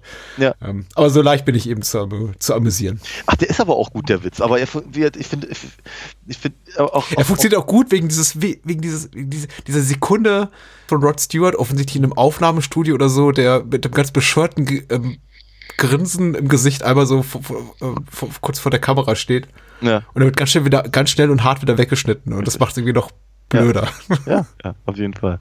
Aber äh, auch da zum Beispiel finde ich eben diese Formulierungen eben, also im, im, im- Zusammenhang des, äh, dieser, dieser kleinen Anekdote, finde ich aber eben auch, auch, auch wiederum sehr, sehr gut beobachtet, wenn, wenn sie sagen, dass die Leute halt irgendwie die, die, die, die Ruttles-Platten verka- äh, ver verbrannten und dadurch Mhm. halt die, ähm, die Verkaufszahlen hochgingen. Hm. Ja, weil eben Leute Platten gekauft haben, nur um sie zu verbrennen. Ja, auch, auch das ist schön beobachtet. Ja, aber, ja. Und der Film ist halt voll mit solchen, mit solchen, solchen Kleinigkeiten und, und netten, netten kleinen Formulierungen.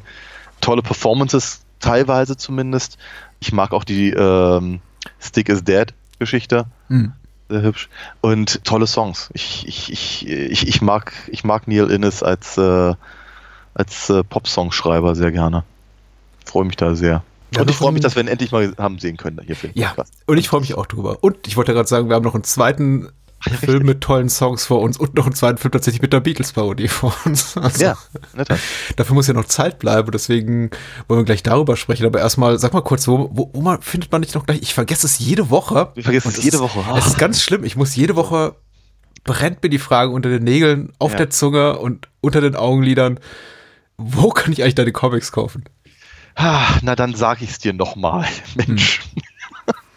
Man kann ganz hervorragend auf alinafox.de gehen. Da gibt's nämlich eine, einen, einen, einen Shop-Button. Und äh, wenn man diesen Shop-Button betätigt, dann kriegt man eine Auswahl an verschiedenen Comics, die man bei mir bestellen kann für Geld.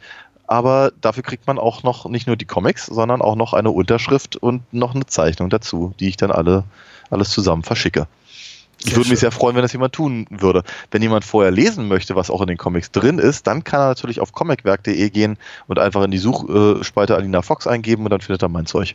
Ja, ich mache es kurz und knapp. Vielen, vielen herzlichen Dank an alle Menschen, die uns mit Patreon und Steady äh, Spenden, Mitgliedschaften, Abonnements genau unterstützen. Das ist lebenswichtig für diesen Podcast und macht das auch bitte gerne weiter. Alle Infos dazu einfach auf der bahnhofskino.com Homepage äh, oben rechts einfach alle Links, die man braucht. Wir freuen uns auch natürlich weiter über PayPal Spenden. Das ist viel, viel wert, um dieses Format am Leben zu halten. Ansonsten hört die Bahnhofskino Extended Edition und äh, hört ihr ja sowieso, wenn ihr uns zuhört. Also ich möchte es eher auch nicht weiterhin bereits offene Türen eintreten. Äh, vielen Dank. Und es ist Anfang des Monats und vielleicht ein guter Zeitpunkt, um jetzt eine Mitgliedschaft bei Steady oder eine Partnerschaft bei Patreon abzuschließen. Ich weiß nicht, ob das jetzt so rüberkommen ist, wie ich wollte. Aber was rüberkommen sollte, ist meine Euphorie darüber, dass wir Walk Hard jetzt auch mal im äh, Podcast haben. Ich hatte tatsächlich bisher nie so den Druck, den mal besprechen zu wollen, weil ich nie das Gefühl hatte, er bot sich so wirklich an. Es ist eben auch für unser, für das im, im Rahmen dessen, was wir hier normalerweise besprechen, ein relativ untypischer Film. Ja. Es ist ein zeitgenössischer Spoof-Film, einer der ganz wenigen, die noch so in den letzten Jahren rausgekommen sind. Ich kann vielleicht irgendwie fünf, sechs aufzählen, die ich in den letzten zehn Jahren als äh, nennenswert empfand. Ähm, und er ist eben ja Teil, Mitglied dieses kleinen, nischigen Sub-Subgenres des äh, Musik-Spoof-Films, zu dem eben auch The Rattles gehören, das ist Spinal Tap, jetzt äh, neuerdings auch noch ähm, Popstar Never Stop, Never Stopping, äh, der Lonely Planet-Film, der vor zwei, drei Jahren rauskam, der so ein bisschen das, das Hip-Hop- und Boyband-Business parodiert. Und ja, Walk Hard steht irgendwo so dazwischen und erschien 2007 im späten Fahrwasser, also im fast schon ver verebbenden Fahrwasser von Ray, und Walk the Line, zwei Filme, die 2004, 2005 massiven Erfolg hatten, auch Academy Award gekrönt wurden für ihre darstellerische Leistung, für die Regie, auch finanziell sehr erfolgreich waren und so eine, so eine kleine, ja, ich möchte nicht sagen Renaissance, weil der Film, diese Art von Film war ja nie weg, aber auf jeden Fall eine Hochphase dieses Biopic-Formats wieder auslösten, was uns, glaube ich, auch jetzt blüht, angesichts dieses wirklich bahnbrechenden, zumindest finanziellen Erfolgs des Queen-Films, der jetzt Ja. plötzlich rauskam. Ja, ja, ja. Der so bedeutsam war, dass, dass ich den Titel schon wieder vergessen habe. Bohemian Rhapsody, genau. Ja, natürlich, genau, richtig. Ungesehen von mir, weil Ich habe ihn auch noch nicht gesehen, ja. Ja. Ich bin mir auch nicht ganz sicher, ob ich ihn ganz dringend sehen muss. Äh, ja, nach allem, was ich von dem Film gehört habe, weiß ich aber auch nicht, ob ich so heiß drauf bin. Oh, meine Eltern finden den ganz rattendoll, ich weiß auch nicht, aber ich habe ich hab, ich hab mir zumindest mal so eine kleine Analyse an- angeguckt äh, zum relativ erratischen Schnitt, den wir wohl aufweisen Den Clip, hat, den Clip hat jeder im Internet gesehen. Ja, aber das ist ja nun mal so. Genau, aber ich bin tatsächlich auf Walk Hard auch genau darüber gekommen, weil und einer im, ähm, in seinem Review halt meinte, ähm, wa warum, warum gibt es jetzt eigentlich ein Remake von Walk Hard mit Queen? Ja. Weil, er eben, weil er eben so genau die, die, die gleichen die gleichen Punkte halt treffen würde. Das, das ist eher etwas, was ich tatsächlich an dem Film schätze, nämlich eben die, die Fähigkeit, eben den, den, den Finger auf die Genrekonvention zu legen, wo es halt wirklich wehtut. Ja. Ja. Und tatsächlich finde ich ihn auch an, der Stelle, an den Stellen immer am lustigsten, wenn er das, da ist das Wort wieder selbstreferenziell, auch sagt. Also ich habe tatsächlich, ich habe ich hab meinen Spaß, sagen wir mal, in der ersten Hälfte des Films und nicht so sehr in der zweiten. Ich werde das, äh, dieses Video-Essay, was du gerade Oh, das Wort wieder referenzierst, was du gerade erwähnt hast. äh, das, äh, das von Patrick Willems, das ich auch geguckt habe, sehr, äh, auch sehr sehenswert, ist auch nochmal verlinkt in den Show Notes, falls jemand interessiert. Äh, soll nicht so sehr Thema unseres Gesprächs sein im Folgenden zumindest versuchen zu vermeiden und einfach nur das, einfach nur das wieder zu wiederholen, was schon woanders erschienen ist. Und ganz frisch herangehen an Walk Hard, die Cock Story zur Entsteh- Entstehungsgeschichte sei noch äh, gesagt, eine, eine Produktion von Judd Apatow, eben auch damals sehr gut im Geschäft mit äh, nach The 40 Year Old Virgin und Knocked Up und Superbad, einfach jemand, der gerade so einen Run hatte als, als Regisseur und Produzent, von dem man sagte, der kann eigentlich nicht ins Klo greifen. Also auch wenn die Filme mal nicht hundertprozentig sind, die haben einfach richtig fett Erfolg. Und äh, Walk Hard bewies, bewies das Gegenteil. In Deutschland lief er, glaube ich, fast unter Ausschluss der Öffentlichkeit im Kino. Ich kann mich kaum daran erinnern, dass er überhaupt ins Kino kam. Und wenn, dann war er nach einer Woche wieder draußen. Und auch in den USA schnitt er eben relativ erbärmlich ab. Also es war jetzt keine, kein komplettes Desaster, aber er spielte, glaube ich, nur die Hälfte seiner Produktionskosten ein und äh, Menschen entdeckten ihn dann auf DVD und Blu-ray. Was für eine Überraschung. Das passiert Ja. eben auch vielen Filmen in der Mhm. heutigen Zeit. Ja. Kurz zum Inhalt.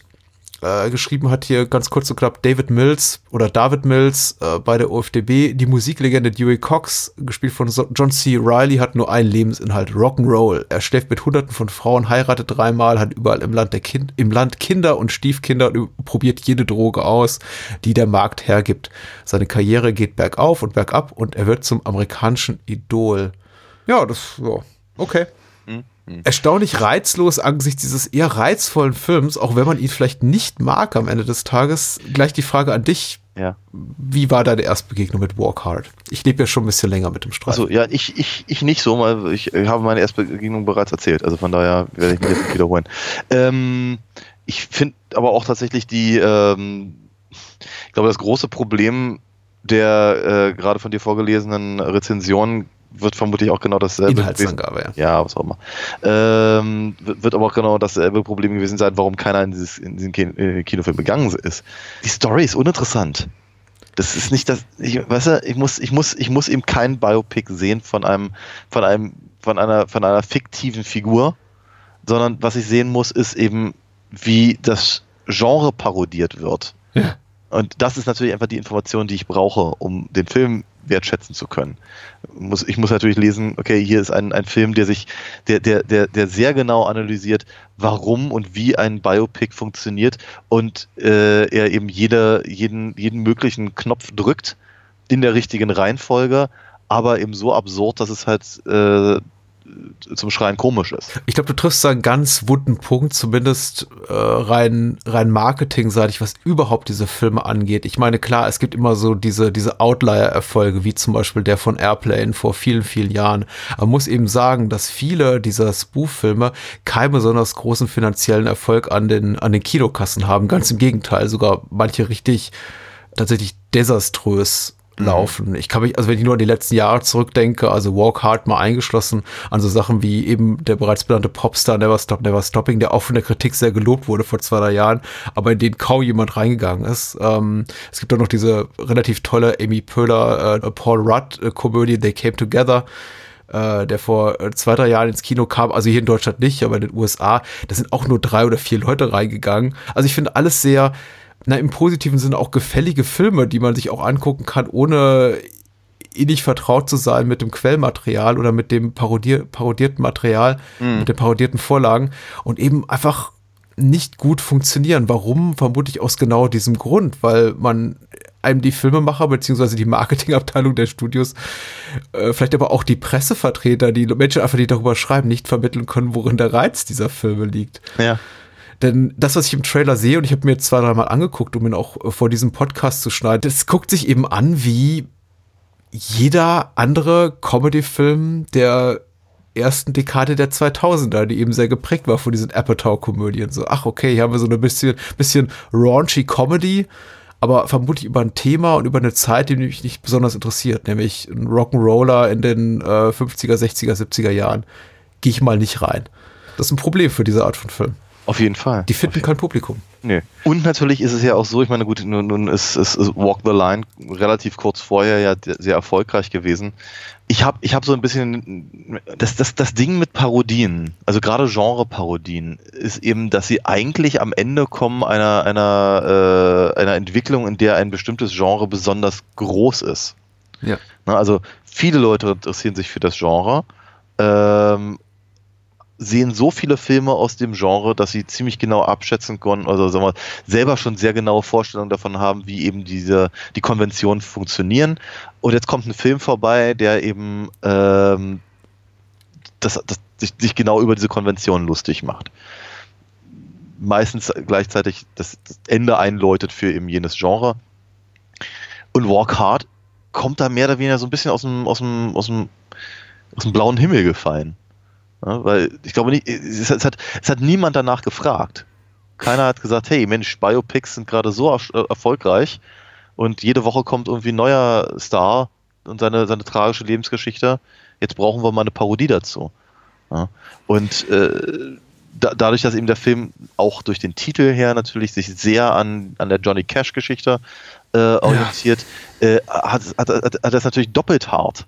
Ja, weil er eben, weil er, weil er, weil er er, er, er, ist nicht dicht genug an Johnny Cash dran, um, um, um sich darüber lustig zu machen. Und selbst wenn das wäre, wäre es vermutlich nicht gut gewesen, weil eben gerade zu dem Zeitpunkt waren, glaube ich, die wenigsten Leute bereit, sich über Johnny Cash lustig zu machen.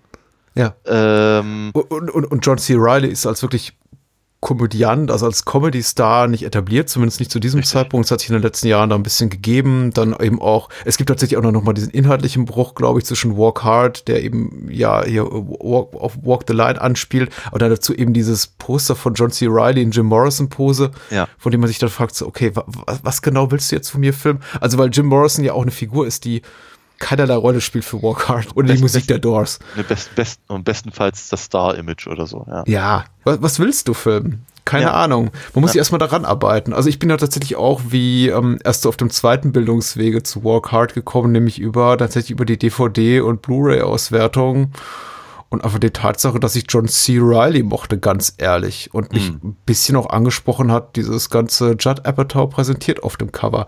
Also hat mich schon irgendwie angemacht, weil ich mochte Knocked Up und 40 Year Old Virgin. Das sind alles tendenziell zu lange Filme mit ihren 120, 130, 140 Minuten.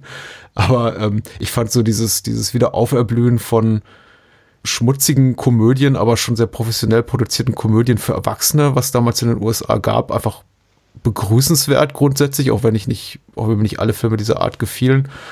Und es hat mich angesprochen und überhaupt die Idee eines Buchfilms auch. Und ich fand den damals, also damals klingt wie anno, anno ewig lange her, aber vor gut zehn Jahren, sehr toll. Mhm ich mag ihn immer noch sehr, sehr gerne, aber die, die große Liebe ist so ein bisschen verblasst, ja. weil ich glaube mittlerweile, und ich habe jetzt den Film eben auch, nachdem ich ihn vor, auch vor ein paar Jahren schon mal in dieser Extended Version gesehen habe, die nicht wirklich so, so den Biss hat wie die, wie die kürzere Kinofassung, also der längeren, der kürzeren Kinofassung fehlt gar nichts. Der Film hat ein Muster, nachdem er funktioniert, was für mich mittlerweile relativ leicht durchschaubar ist. Er benutzt oft dieselben Beats oder mhm parodistischen Handgriffe immer und immer wieder. Und die funktionieren auch eine ganze Weile ganz gut, aber wenn sie eben nicht funktionieren und das macht, da gibt es eben zwei, drei Sachen, die der Film immer und immer wieder macht, dann neigen sie auch dazu, mich so ein bisschen zu nerven mittlerweile. Das gilt mhm. jetzt nicht für alles, weil also der Film lebt auch wirklich von seinen Running Gags und einige ja. Sachen wie ähm, uh, The Wrong Kid Died oder ähm, ja. diese ganze Geschichte mit dem harmlosen Drogenkonsum. Ja. Oder, oder äh, dem Rausreißen der Waschbecken. Ja, ja das funktioniert zum Beispiel für mich nicht mehr so gut. Ja.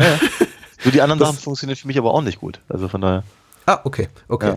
Aber äh, die Tatsache zum Beispiel, dass sie, äh, dass alle Figuren immer das aussprechen, was sie denken, was eben Figuren in normalen Mainstream-Filmen nie tun. Also man erwartet als Zuschauer soll man möglichst leicht durchschauen, was Figur, was die Figur denkt, wenn sie zum Beispiel den, den Namen ihres nächsten Songs und in diesem Fall auch den Filmtitel laut mhm. äußert. Mhm. Aber dass die dem Protagonisten gegenüberstehende Figur, also in dem Fall Dewey Cox Frau sagen äh, lassen, ähm, verwende dir das, was ich gesagt habe, jetzt bloß nicht wieder als deinen nächsten Songtitel. Mhm. Das ist eben relativ ungewohnt. Das macht der Film immer und immer wieder. Und das, einiges, mhm. einiges davon ist eben lustig und ist immer wieder lustig, weil es eben ja. auch so überstrapaziert ist, bis es weh tut. Und anderes eben nicht. Mhm. Aber sag mal. Ja, sag mal. Wie geht's dir?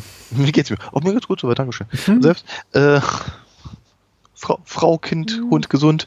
Mhm. Ähm, ich finde die ja, die erste Hälfte finde ich sehr lustig, weil sie ihm wirklich, also teilweise das, was du gerade sagtest, also dass, dass, dass er eben bestimmte, bestimmte Dinge einfach, einfach ausspricht, die, die halt sonst so auf der Hand liegen würden, wie, wie keine Ahnung, stör, stör ihn jetzt nicht, bevor er auf die Bühne geht, muss er immer erstmal über sein gesamtes Leben nachdenken. Mhm. Das ist ja einer der ersten Sätze in dem Film ist. Ähm, das, damit fängt es halt schon mal gut an. Oder eben, äh, wenn, wenn, wenn, wenn er und sein Bruder sich halt den möglichst gefährlichsten Spielen hingeben, die den Kindern so einfallen. Und dann eben das auch noch kommentiert wird mit sowas in der Richtung wie, ähm, was, was, was soll schon Großes passieren? Ja. Und so. Äh, das, das, so, so, solange der Film genau das, das halt fährt, oder auch, auch äh, wenn du, wenn du jetzt nicht innerhalb der nächsten 20 Sekunden äh, ein, ein so tolles Lied anstimmst, dass, dass sich irgendwie meine, meine, gesamt, meine gesamte Weltsicht ändert, dann kannst du hier gleich rausfliegen und dann, dann äh, gibt er halt drei Töne an und, und das Gesicht des Produzenten hält sich auf und sie fangen an zu tanzen und so. Ja. Das, das, das finde ich halt sehr schön, weil es eben wieder entlarvend ist und weil es eben sehr, sehr genau beobachtet ist und eben auch mal ausspricht, was, das, was nerven kann, möchte ich mal Ja. sagen. Ich, ich, ich glaube ich glaube ja nicht, dass das, ich meine, das ist etwas, was, jetzt kommen wir schon wieder ganz kurz zu Bohemian Rhapsody, es wird ja momentan so ein bisschen äh, ähm, gesagt, dass das, dass das halt einfach so Genre-Tropes sind, die äh, die doof sind und die halt nicht funktionieren und weil, weil, weil sie einfach so überstrapaziert sind. Aber es stimmt ja nicht ganz. Die, die, die Sachen funktionieren ja sehr gut, wenn sie Ja, in, in, in, Ja. äh, in guten Filmen von guten Leuten richtig eingesetzt werden. Natürlich. trotz, trotzdem finde ich es aber richtig, dass eben Walk Hard sie ins Licht zerrt quasi.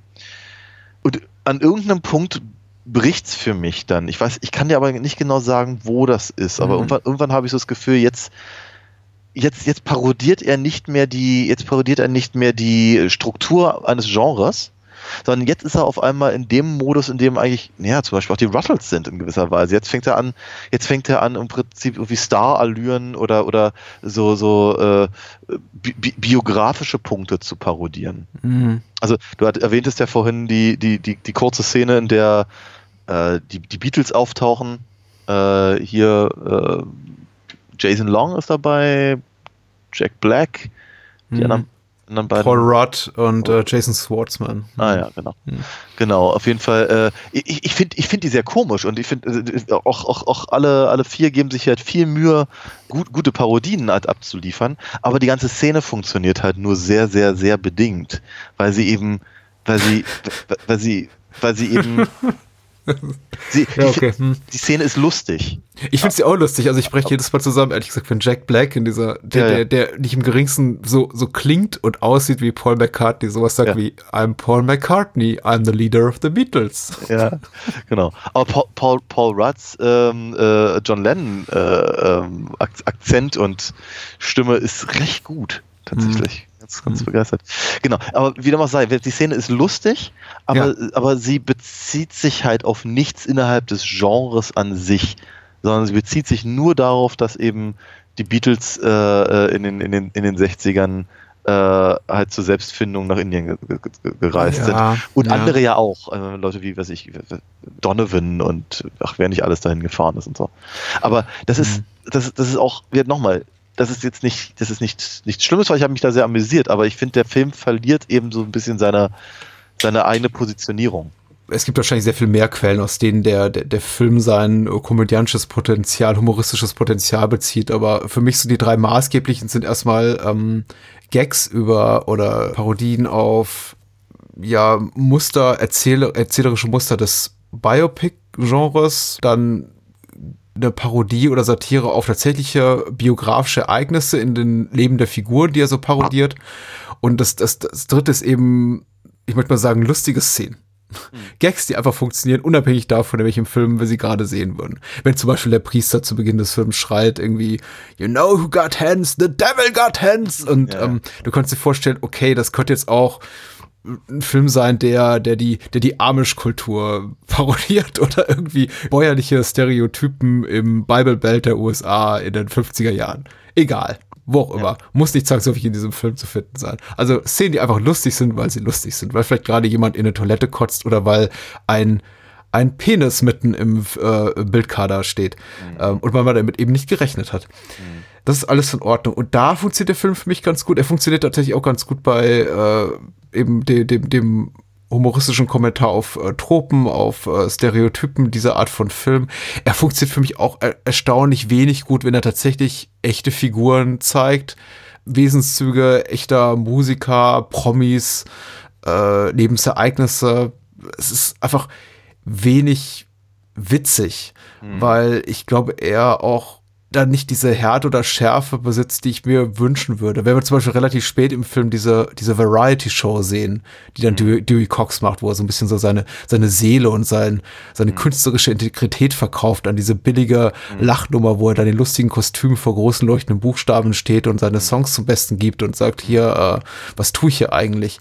Ja, ich kann mir schon vorstellen, warum dann die Drehbuchautoren daran sitzen und sagen, ha, das ist doch ein bissiger Kommentar ähm, auf genau das, was viele Musiker und viele Künstler irgendwann in ihrer Karriere durchleben müssen, wenn es eben mit der Karriere nicht mehr ganz so, ganz so toll läuft. Aber da habe ich eben das Gefühl, in all diesen Momenten, ja, das machen eben die Biopics, also die, die, die, ern die ernstzunehmende Biopics oder die Biopics, die sich selber ernst nehmen, wie Ray, wie Walk the Line, mhm. wie mutmaßlich Bohemian Rhapsody, das machen die doch auch schon. Was kann mir der Film darüber hinaus noch zeigen? Was mir der Film, also wie Walk Hard jetzt darüber hinaus noch zeigen kann, ist eben dieses schieflaufende Interview da mit dieser Reporterin, die sagt so, ich weiß genau, was hier abläuft, ist doch alles scheiße. Und ähm, damit hab noch mal, noch mal obendrauf deutlich macht, wie, wie, wie fucked up das hier alles gerade ist. Aber ich habe es eben längst kapiert. Und da habe ich eben das Gefühl, der Film hat mir relativ wenig zu sagen auch wenn, also dieser, dieser ganze Spruch, wenn, wenn, wenn Dewey sich so halb zur Kamera dreht und sagt, uh, it's a fucking dark period und dann setzt mhm. eben so die, die Phase des Films ein, in der der eben die, diese Montage ist, in der er drei,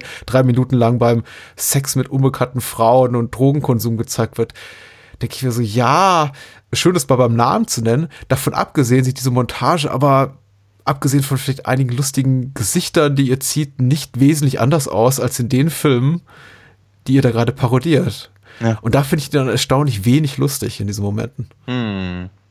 Geht sie da maßgeblich anders oder ist das ein Problem oder ist Nee, das, nee, also ich äh, oh, das ist das Wort schon wieder Problem. Ich finde ich finde ich finde die ich finde die Analyse tatsächlich ganz ganz interessant, weil ich glaube, es hat ich frage mich halt schon die ganze Zeit, was mich tatsächlich da so, so dran stört. Und ich hatte versucht, es vorhin zu sagen, äh, ich denke, auf der Hälfte des Films verliert er mich.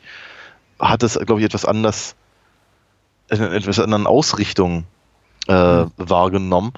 Aber ja, vielleicht ist es genau das, dass es eben nicht, nicht, nicht lustig ist oder aber auch nicht sehr clever, weil eben das, was er parodiert, ja eigentlich da schon, wenn überhaupt, gezeigt wird. Also, ich weiß es nicht, aber. Manchmal funktioniert es ja auch, wenn er eben mit der Erwartungshaltung bricht. Und das habe ich ja auch gerade gerade schon bei, ähm, bei dem The Rattles-Film komplementiert, dass wenn ich das Gefühl habe als Zuschauer, okay, der Film hat mich jetzt an einem Punkt, an dem ich meine, ihn durchschaut zu haben und dann eben nicht mit einer offensichtlichen Yoko Ono-Parodie um die Ecke kommt, sondern eben mhm. mit dieser, mit dieser Nazi-Tante, dann bin ich plötzlich wieder ganz hellwach und denke mir, ha, oha, okay, Film, gut gemacht.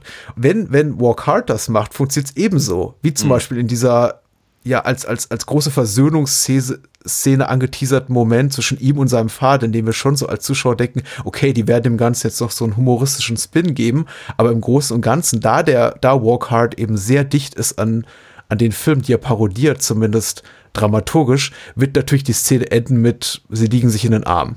Auch mhm. wenn das. Ganze wahrscheinlich in, noch mit einem lustigen Gag abgeschlossen wird.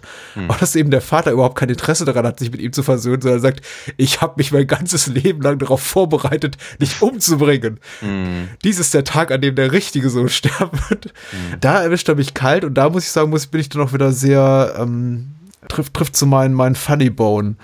Nicht dann, wenn er eben einfach nur das macht, was ja, die, die, die echten, die seriösen Biopics machen, nur noch mal so ein bisschen überkandidelter. Wie diese zum Beispiel Studio-Session mit Spectre, äh, Wall of Sound referenzierend mit den irgendwie Lamas und, und, ja. und äh, Panflötenspielern und sonst mhm. was im, im, Studio und denke so, ja, das, das, das kenne ich ja. Das ist, da ist die Realität schon so absurd, beziehungsweise das, was wir als filmische Realität in, in Ray und Walk the Line und Filmen dieser Art gesehen haben, das, das kann man nicht mehr parodieren was ihr da macht, ist unnötig. Mm. Aber ich meine, ich, ich, ich rede hier gerade eine Komödie auseinander und es tut mir fast schon leid, denn vielleicht soll man Walk Hard einfach so als das äh, nehmen, was er ist und sagen, hey, ist schon lustig. Ja. Kenne ich. Ja, aber eben genau da funktioniert es halt nicht so.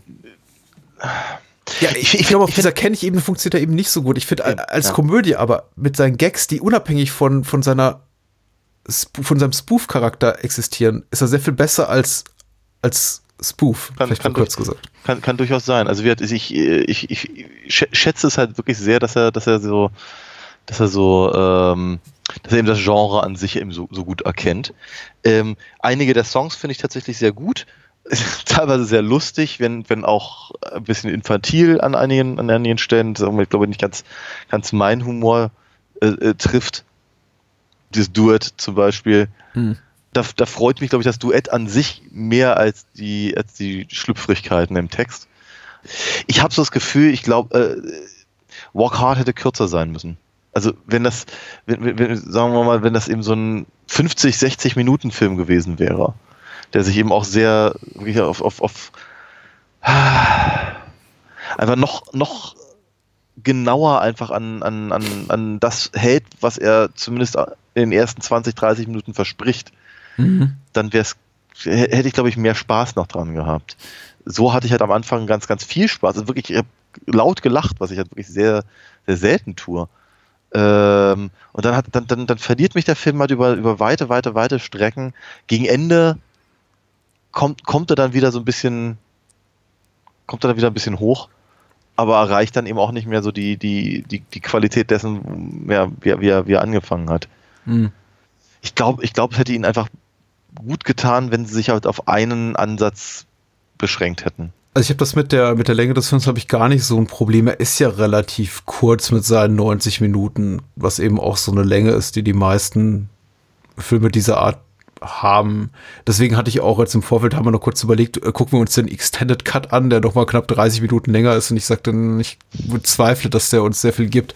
Also ich hatte ihn ja bereits gesehen, weil das sind einfach, da sind, ist jede Szene noch mal länger ausgespielt und man hat auch das Gefühl, die Schauspieler improvisieren äh, ein bisschen und äh, neigen dazu, was eben leider auch diese ganzen Extended Editions von, von Judd Apatow Komödien, produzierten Komödien so oft, oft auch kaputt macht, nämlich dass einfach, dass alles, alles viel zu lange dauert. Äh, insofern, ich bin froh darüber, dass wir diese Fassung gesehen haben, dass du jetzt sagst, er ist für deinen Geschmack vielleicht sogar zu lang, überrascht mich jetzt ein bisschen, oder vielleicht überrascht mich gar nicht, weil das ist ja deine Meinung. Aber es entspricht eben nicht meiner. Ich habe das Gefühl, er ist schon so, so dicht und so, so vollgepackt mit interessanten Momenten, lustigen Momenten, dass ich das Gefühl habe, jedes Mal die Zeit verfliegt, vergeht wie im Fluge. Ich, ich habe natürlich, also es gibt zwei, drei Instanzen, in denen ich sage, okay, das könnte jetzt ein bisschen schneller gehen. Diese ganze Beatles-Nummer, der wird erstaunlich viel Raum geschenkt, äh, gemessen an der Tatsache, dass wir manchmal eben so ein, quasi so ein ganzes Jahrzehnt im Leben Dewey Cox in zwei, drei Minuten vorbeifliegen sehen. Aber äh, hey, ich kann es dem Film nicht wirklich übel nehmen. Es ist jetzt auch blöd, hier Gags zu rekapitulieren, die ich gut fand. Aber ja, tatsächlich, also äh, guter, also für mich ein guter Qualitätsmesser ist, wie, wie, wie oft lache ich laut bei dem Film, auch zu Hause. Das passiert mir eben auch eher selten, muss ich ganz ehrlich sagen. Ich äh, gehe nicht zum Lachen unbedingt in den Keller. Ich lache gerne. Ähm, wenn es etwas zum Schmunzeln gibt, äh, lache ich gerne mal. Okay, das klingt ein bisschen nach. Aber, nach aber äh, das äh, Walk Hard bringt mich tatsächlich zum Lachen. Und ähm, gegen Ende hin, ja, ein bisschen weniger als zu Beginn. Aber er überrascht mich doch immer wieder. Und äh, ich habe ich hab einfach sehr viel, äh, sehr, sehr viel Spaß dran. Aber eben, wenn ich zurückblicke und mich tatsächlich frage, auch jetzt hier mal auf meine Notizen schielend, äh, wann habe ich wirklich laut gelacht, sind es eben meistens die Momente, die wirklich von den, von den Schauspielern leben, von den äh, Songs in diesem Film, von einfach Regieentscheidungen, die nicht unmittelbar ein ja, lebendes, ein tatsächliches Vorbild aus der Filmhistorie äh, referenzieren, die nicht direkt auf irgendwas anspielen aus dem Leben von, von Johnny Cash oder Ray Charles oder Bob Dylan oder all den Figuren, die hier äh, tatsächlich in, in, in Walk Hard am, am Rande auch auftauchen, sondern tatsächlich die Momente, in denen ich denke, ach, da hat der Schauspieler aber und seine Figur, der Drehbuchautor wirklich was, was Cooles geleistet. Zum Beispiel hier alle, alle, alle diese Momente mit ähm, Tim Meadows, der hier ähm, Sam spielt, den, Ja. den Drummer und, und Drogendealer der Band von Dewey Cox Band. Ähm, ich finde, er ist eine super Figur. Er ist einerseits, ich finde all seine, alle Momente mit ihm total lustig. Auf der anderen Seite ist er aber auch so ein bisschen das Herzstück dieser Band. Diese, dieser ultra sympathische Typ, der aber immer wieder dafür sorgt, dass Dewey Cox noch tiefer und tiefer in diesen Drogensumpf rein, rein, reingesogen wird. Und das liegt maßgeblich äh, auch an dem Schauspieler. Ähm, ich glaube auch so ein ehemaliger, ähm, ehemaliges SNL-Mitglied, dass, dass, dass mir einfach jede Szene mit ihm sehr viel Spaß macht. Und es ist eine Figur, die ich so, an die ich mich so nicht erinnern kann, dass sie in, in, in den Filmen, die Walk Hard parodiert, eine tragende Rolle spielte. Na klar gibt es ja immer die Bandkollegen, die am Rande auftauchen. Aber die spielen, und das ist ein großer Unterschied zwischen Walk Hard und den Film, die er parodiert, in den, in, in den Vorbildern meist keine nennenswerte Rolle. Das sind Mhm. irgendwie so Leute, die im Hintergrund halt Musik machen. Ja. Und hier habe ich eben das Gefühl, seine Bandmitglieder kriegen echte, echte Charakterzüge. Und das macht mir eben, das versüßt mir Walk Hard auch noch mal. Plus Harold Ramis als äh, jüdischer Plattenboss. Äh, Ja, das hatte viel Schönes, ja. Ich habe mich ich gefreut, gibt- nochmal zu sehen. Ja. äh, ich kann nicht sagen, jedes Cameo in einem Film funktioniert gut. Jack White hier von den, äh, der Elvis spielt, von den White Stripes, äh, tatsächlich Jack White. ganz gelungen. Ja, Jack White, genau.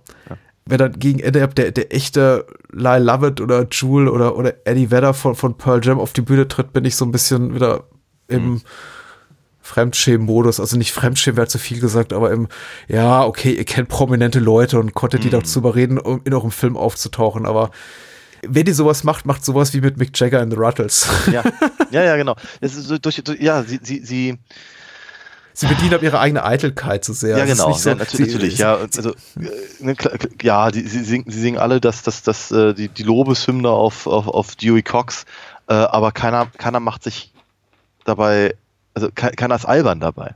Also selbst wenn sie, selbst wenn sie Walk Hard singen, ist ein guter Song. Also von daher ist es nicht, äh, ist es eben nicht albern oder eben was ich Ghostface Killer, der dann da irgendwie äh, reinrappen darf.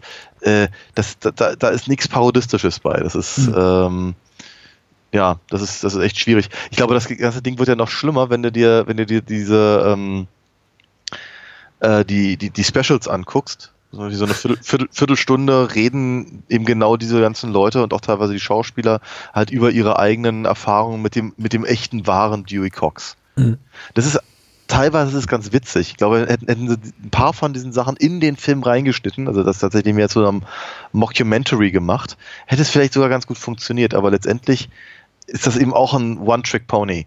Und am Ende, am Ende finden es alle sehr, sehr komisch, dass sie eigentlich nur noch, also dass, dass, dass sie alle hintereinander weg sagen, I love Cox. Ja. Das ist offenkundig auch ein Witz, der nicht alt wird. Also, Ja, da kommt eben wieder die äh, US-amerikanische Prüderie durch. Das Ja, ja. ist tatsächlich genau wie mit dem, mit dem Pimmel-Gag. Es ist so eine Sache, an der man, Ja. glaube ich, als, als äh, Mitteleuropäer davor sitzt und denkt, ja, so what? ja. ja. Ja, was, was in Ordnung ist. Man, man muss ja viele Zielgruppen bedienen heutzutage. Ja, ich kann nur sagen, abschließend Beautiful Ride ähm, ist tatsächlich auch ein guter Song. Ich habe mir das Soundtrack-Album gekauft. Ich, ich mochte, mag, mag den überwiegenden Teil der Songs sehr gerne. Walk Hard ist ein guter, guter Song. Take My Hand ist zumindest nett. Ich, ich, ich mochte immer hier Guilty as Charged gerne, aber auch Ja. hier Beautiful Ride und ähm, die John C. Reilly das John C. Reilly Cover von äh, David Bowie's Starman ist auch ähm, ziemlich fantastisch. Das ist Le- allerdings hier im, im, im ja. Film relativ reizlos, weil sehr, sehr, sehr kurz und ähm, auf dem Soundtrack-Album in seiner ganzen ähm, grandiosen vierminütigen Länge dann zu hören. Es ist, es kommt nah ans Original ran, möchte ich sagen. Mhm.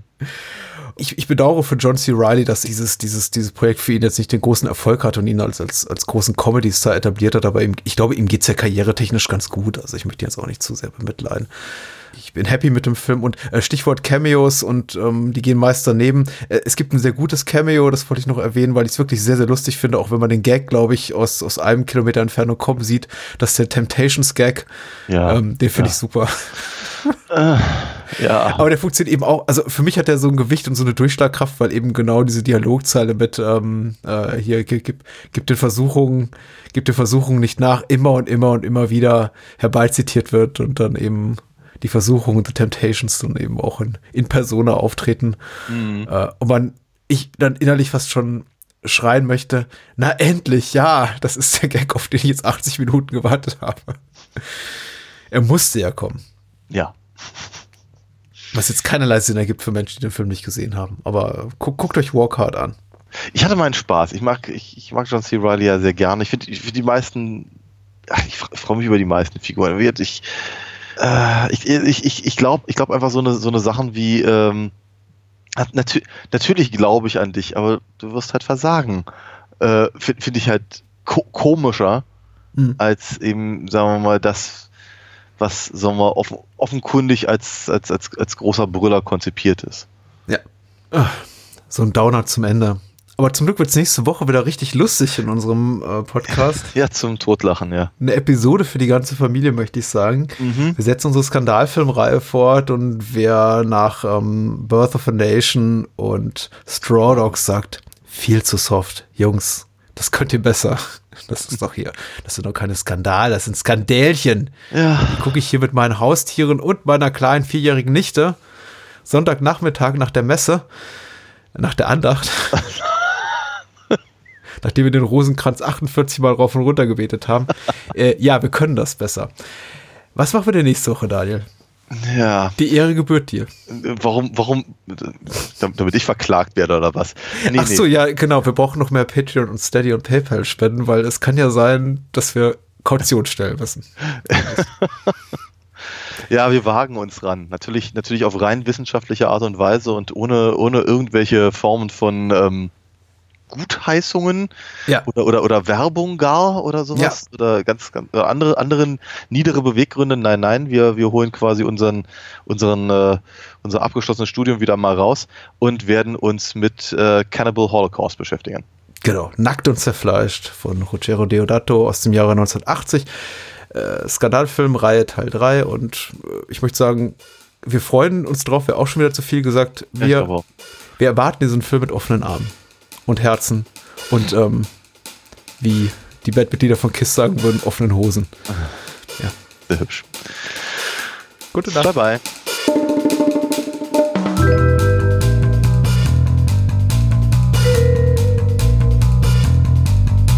Das war's. Mehr Bahnhofskino und die Bahnhofskino Extended Edition gibt es bei iTunes, Spotify und überall, wo es gute Podcasts gibt. Kennt ihr bereits Daniels Comics? Auf alinafox.de erfahrt ihr alles rund um seine legendäre Meisterdiebin und ihre Abenteuer. Und denkt bitte daran, eure Unterstützung durch eine Patreon-Patenschaft oder PayPal-Spende sichert diesem Podcast das Überleben. Unter bahnhofskino.com findet ihr alle Möglichkeiten, uns unter die Arme zu greifen. Vielen Dank fürs Zuhören und adios.